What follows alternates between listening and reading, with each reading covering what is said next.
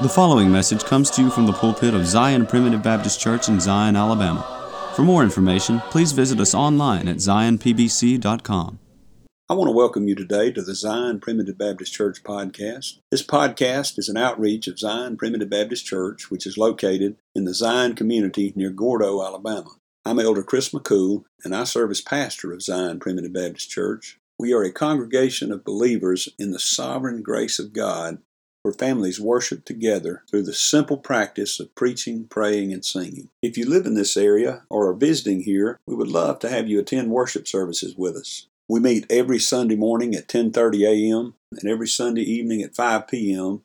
and the first and third Wednesday evenings at 6:30 p.m. I'm happy to note that our daily podcast is featured on Grace Alone Radio, which you can find at gracealoneradio.net. You can find the schedule on the website, and you can also download an app to your phone so that you can listen wherever you are. Grace Alone Radio is a 24 hour streaming service which carries the message of God's sovereign grace around the clock and around the world. Zion Primitive Baptist Church is located at 9487 County Road 49, Gordo, Alabama. That's near the intersection of County Road 49 and Alabama Highway 159 about 10 miles north of Gordo, Alabama, and about 8 miles northeast of Reform, Alabama. If you're interested in finding more sermons, you can go to our website at zionpbc.com. That's Z I O N P B C.com, where you'll find all of our posted sermons as well as a link to subscribe to our podcast. You can also subscribe to our website, which will update you every time a new sermon is posted. Today we go back to the encounter between Bildad and Job, found in Job chapters 8 through 10.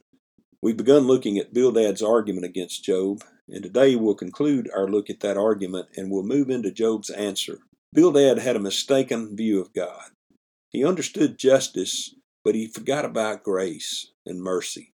In Bildad's view, it appears that man had to make himself just before God, but Job asks the age old question how can a man be just with God?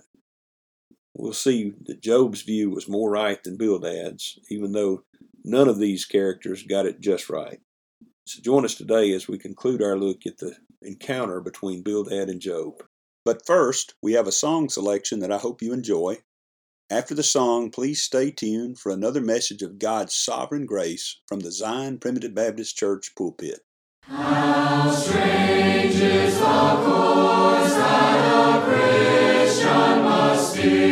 How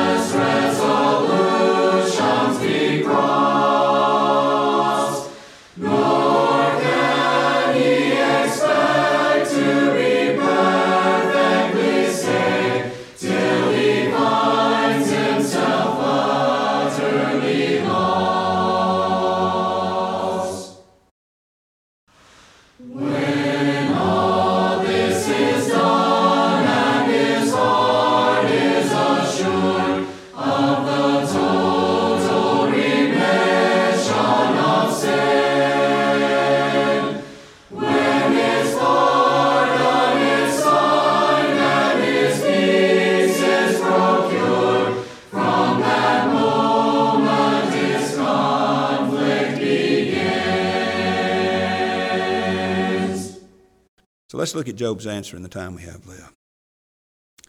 First of all, Job answers Bildad in chapters 9 and 10, and particularly in chapter 9. Job is envisioning an encounter with God in a courtroom setting. I like this, obviously, as a, as a lawyer and judge, that uh, it kind of piques my interest because there's so many, so many statements in here that are litigation type statements. Uh, just, just, you don't have to make a list of these, but I just want to point it out. For instance, in verse 3 here, he says, if he will contend with him. The word contend means to enter into litigation. Uh, and also in there, he talks about answering him. The word answer there, it means to respond as a witness. Over in verse 15, he references a judge. In verse 19, he says, Set me a time to plead. There's a courtroom term. In verse 33, we'll come back to this, but he talks about a daysman or a mediator or an umpire. On over a little further, there's a lot of this. He go, going forward, he keeps envisioning this courtroom setting. In the 13th chapter, in the 18th verse, Job says something about ordering his cause. Or, in other words, I'm going to prepare my case before God. And then he, he, he goes on to talk about uh, asking God to hear me, and that literally means to give me a legal hearing. And he talks about the adversary, which is an accuser in court. I like that. so in chapter 9, Job's response is in a courtroom setting. And he asked two questions. And The first question he asked is found in verse 2. Then Job answered and said, I know it is so of a truth, but how should man be just with God? I know you've heard a lot of preaching from that, and you're going to hear more in the future. Because that's a great statement to teach us where we stand before God. But I want you to dismiss the theory of it right now, and I want you to think about the practicality of it of who's asking this question and where he is in life. This isn't some theologian in a seminary who is dealing with the issue of justice and judgment. This is a man who is suffering in the crucible of this, this wicked assault of Satan, who is struggling. This is a man, this isn't some high, highly educated doctor of divinity this is a man who is schooled in the hard knock lessons of life. Job is here saying, How can I be just before God? It's the question of the ages, is it not? It's a question that we all have dealt with as children of God. How is it that I can have a relationship with God? When you're born again, and you realize that God is your God and He has done, and He is, you have a vital relationship. How, how is it that we get to that point? How can a wicked man who is corrupted by the sin of Adam be just before God? And he goes on to, to, to make some statements here about who God is and who we are. Notice in verses 3 through 10, he talks about the power of God. Verse 3 if he will contend with him, there's that legal term again. If you want to litigate with God, you want to go to you want to go to court with God? I don't I don't think I want to go to court with God. If he will contend with him, he cannot answer him. Talking to man, cannot answer God, one of a thousand. We can't even speak in his presence. You know, Romans 3 and 19 talks about the majesty of God and how that every mouth will be stopped before the just the judgment of God. I, I love Isaiah 6 when Isaiah saw the Lord high and lifted up, he saw his majesty fill the temple. And you know, sometimes I'm afraid we get this idea of God as our old buddy, old pal, you know, our, some good old friend, good old buddy that we can pal around with. And listen, he is our friend. Praise God, he's the friend of sinners. But he's not some pal that you can dismiss and that you can come up to. I, you don't see Isaiah going up there into the temple and saying, Hey, old buddy, old pal, yeah, I've been looking for you for some time. Where you been? No, he realized he was a man of unclean lips and he dwelt among a people of unclean lips. He, he hit the floor, he hit the dust like all do when they see God lifted up. See, Job is in the same position. He says, How should man be just with God? If he asks me questions, I can't answer even one of a thousand questions. And by the way, the irony of this is he proves it later, doesn't he? he proves it later. I think it's 77 questions that God asks, if I'm correct on my number in there, and not one of them could Job or any of his friends answer. we can't even speak in his presence. Look at verse 4. He is wise in heart and mighty in strength. Who hath hardened himself against him and hath prospered? We can't even oppose him. We can't come up to him and say, Well, God, I just don't like what you're doing. I'm against you. I mean, my goodness. God's so merciful. You know, we do that, don't we? So many times we question God. You know what He would be just to do? It, it, you ever, I used to love those those mosquito bug lights, you know, that you hang up there that are electric, and you know it draws the mosquito in or the or the, some kind of bug in. It go Bzz, you hear it. You know, I love. I used to love to hear that. We'd be outside doing it. You, bzz, bzz, bzz, you know, just be constantly doing that because it's. You know what it's doing? It's frying those bugs. God would be just every time I look at Him and say, "Why, God?" to go, you know, and just fry me. He would be just. We can't oppose him. Praise God, he doesn't do that to us, but he would be just and right to do it. I, you know, I've had situations before when I was a prosecutor. I'd go to court, and there'd be somebody on the other side, some defendant who didn't get it, as we say. And he'd walk up to the court and he'd look up at the judge say, Judge, here's what we're going to do. Well, I, am not going to tell you what Judge Moore uh, would say when that would happen, but it wasn't, okay, buddy, what do you think? you see, that's the way we do God, is it? Now, he says we can't oppose him, we can't do anything against him. In verses 5 through 10, sort of are a preview of God's questions in Job 38 about creation. He said, Which removeth the mountains, and they know not, which overturneth them in his anger, which shaketh the earth out of her place, and the pillars tremble. Look at what God's doing. Which commandeth the sun, and it riseth not. Did you know God could say, you know, we always think about the sun rising and setting and say that, oh, wow, that's. Uh, uh, that's just automatic. We can count on one thing. We can count on the sun rising in the morning. If God says don't rise, we can't count on it. We can't stop it, but God can. He sealeth up the stars, which alone spreadeth out the heavens, and treadeth upon the waves of the sea, which, make, which maketh Arcturus, Orion, and Pleiades, and the chambers of the south. He's saying here, it's, it's really a preview of the questions he's going to ask over in Job 38. He's going to say, Where were you when I did this? And Job's not going to be able to answer. Well, Job gets it here. He's kind of seeing you know, that's right. God's greater than me. I can't oppose him. In verse 10, I love. Speaking of God, which doeth great things past finding out, yea, and wonders without number.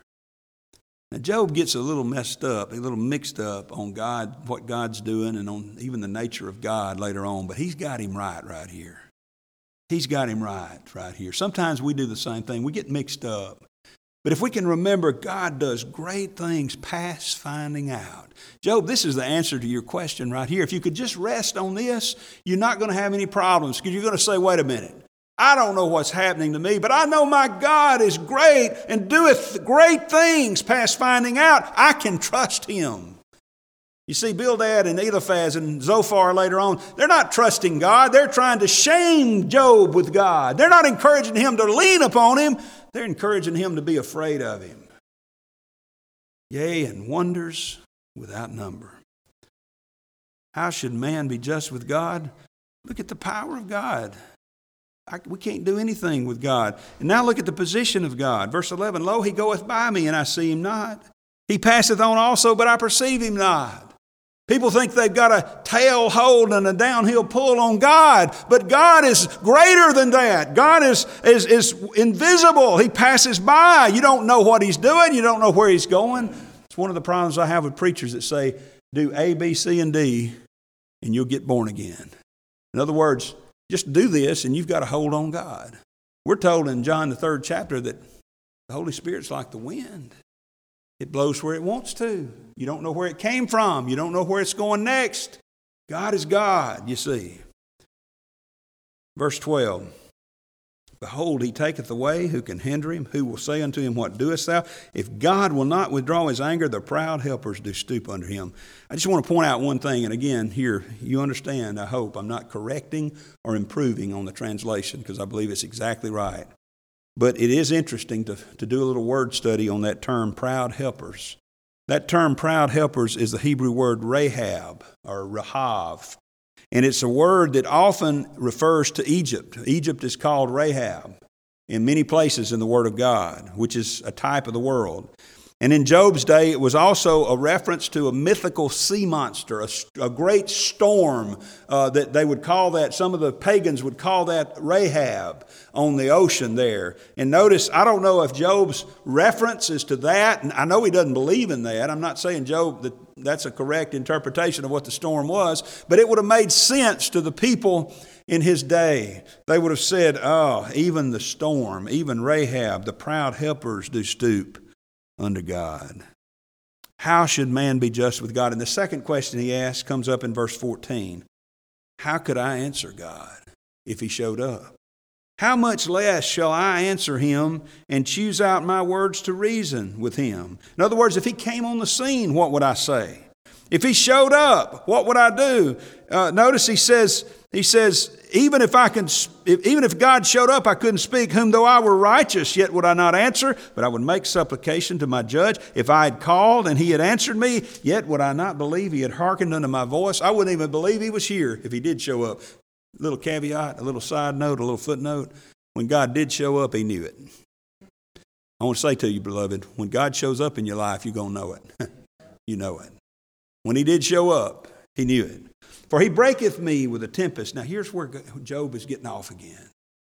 God, you're doing all this to me. When God's not doing all this to him. But he says, He breaketh me with a tempest, multiplieth my wounds without cause. He won't suffer me to take a breath, filleth me with bitterness if I speak of strength. Lo, he is strong if of judgment. Who shall set me a time to plead?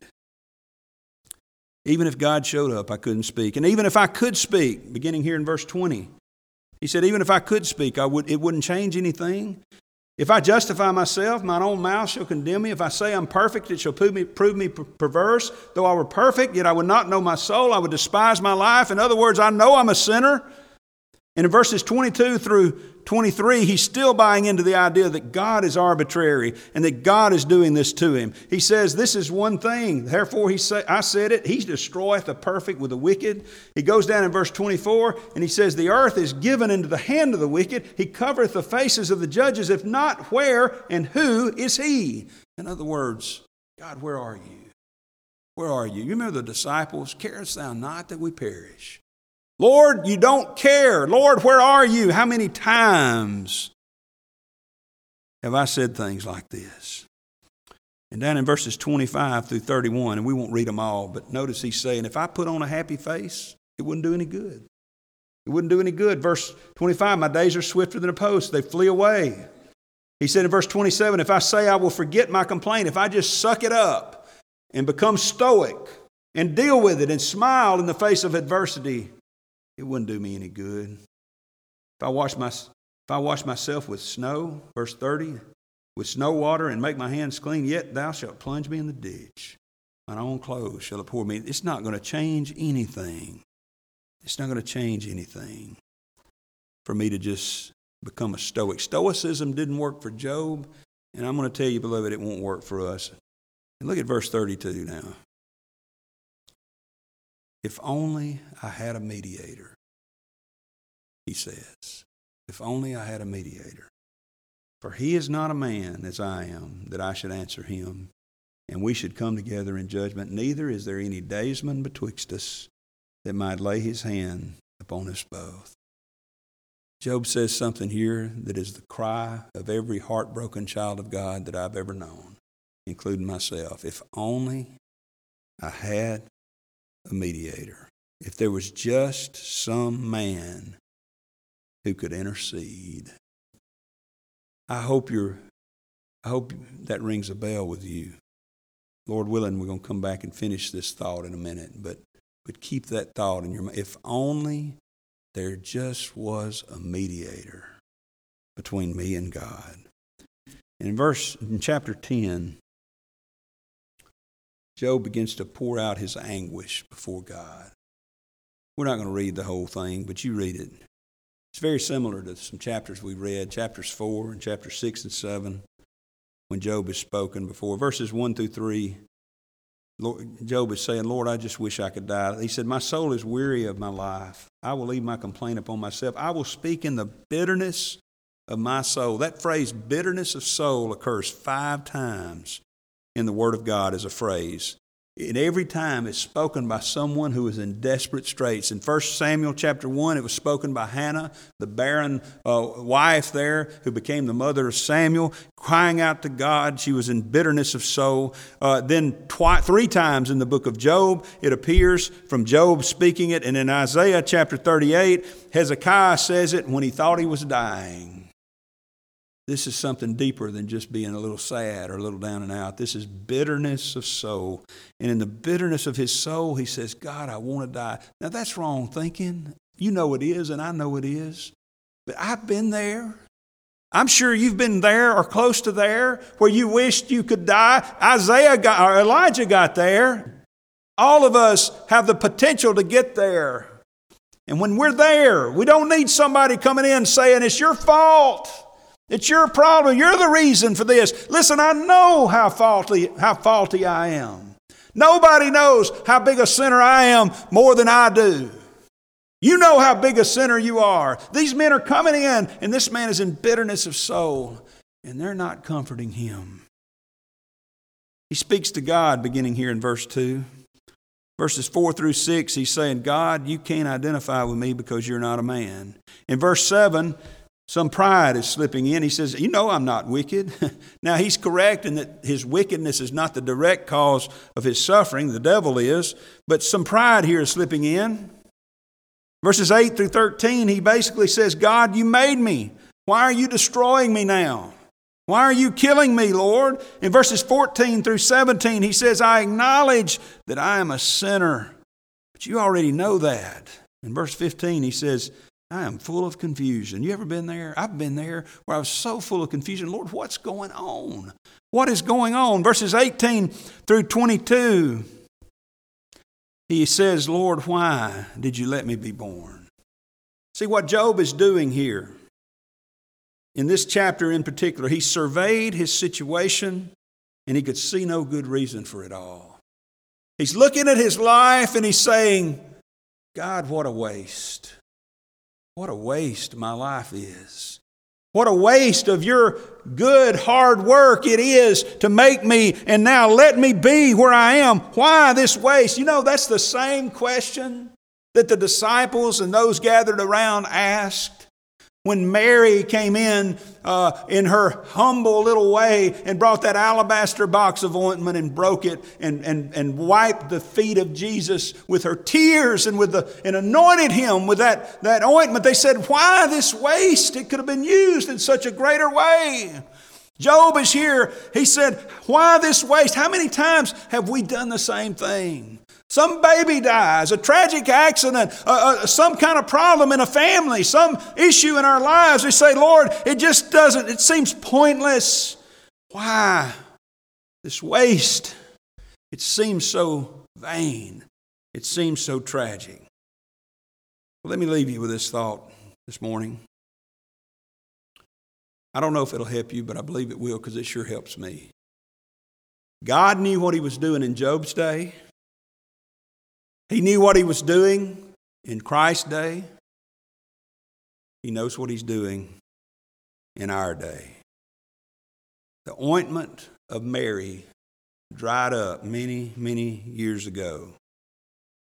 But the story of her faithfulness has endured. In fact, Jesus said, wherever they preach this gospel, what she's done for me will be preached, and it has been, has it not?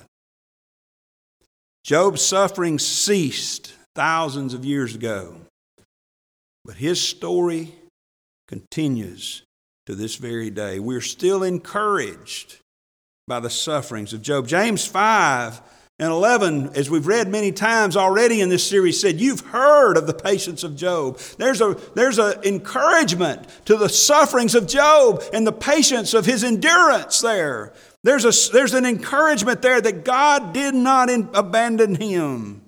And sometimes it's important that we suffer patiently in order, if nothing else, to inspire other people.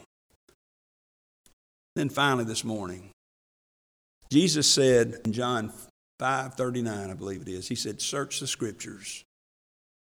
For in them you think you have eternal life, but what does he say? They are they that testify of me."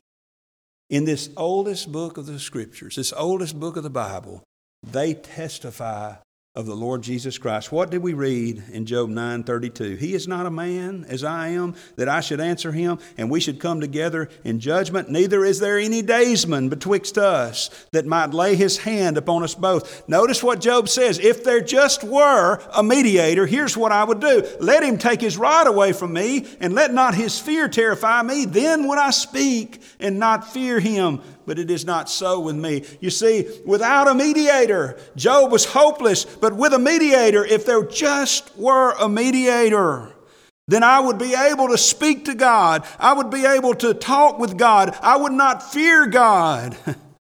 And of course, we know that there was such a man. If there just were a man, there was a man. Isaiah 53 12 tells us he was numbered with the transgressors, and he bare the sin of many and made intercession for the transgressors, the transgressors. He was the mediator. Romans 8 34. Oh, how precious. After telling us about the great covenant of grace, where he entered into a, a purpose to save his people from their sins from the foundation of the world, he asked the question, Who is he that condemneth? Oh, Bildad and uh, Eliphaz and Zophar and even Elihu, you're condemning Job. But who can legitimately condemn a child of God? Who is he that condemneth? It is Christ that died, yea, rather that is risen again, who is even at the right right hand of God who also maketh intercession for us. And just in case you're worried about it, just in case you're not sure he can get the job done. Hebrews 7:25 tells us that he is able to save them to the uttermost that come unto God by him, seeing he ever liveth to make intercession for them. Beloved, our God is not just willing, he's able to save us completely from everything that afflicts us. He has saved us for eternity from the penalty of sin. And in your life, child of God, the good news is He's able to deliver you from the power of sin and suffering in this life. Job didn't understand it all. He had an inkling of what was going on. He said, If I just had a mediator, Job, you got a mediator. He's going to talk about that mediator in the 19th chapter. Oh, that my words were now written, that they were graven in lead and an iron pen in the rock forever, for I know that my Redeemer liveth. Beloved, this morning I don't know what you're going through. I don't know what you're suffering from. I know what I'm going through, and I know what I'm suffering from. I know where, where my problems are. But I know my Redeemer lives. And my mediator is making intercession for me today. Job, just like Job's was in that day, even though he didn't know it. And even when you don't know it, even when you don't see it, like Job, God is there. Thank you for joining us today on the Zion Primitive Baptist Church podcast. I hope the message has been uplifting and beneficial to you, and that the Lord will continue to bless you to grow in grace and knowledge of the truth. Join us again tomorrow for another message of God's sovereign grace. If you would like to subscribe to our website, please go to www.zionpbc.com and sign up for email updates. If you have any questions, please feel free to contact the church at zionpbc1847 at gmail.com. That's Z-I-O-N-P-B-C-1847 at gmail.com. Or you can email me directly at jchrismccool at gmail.com. That's the letter J, C H R I S M C C O O L at gmail.com. Again, thank you for listening. May the Lord bless you, is my prayer. We thank you for listening to today's message. For more information, please visit us online at zionpbc.com.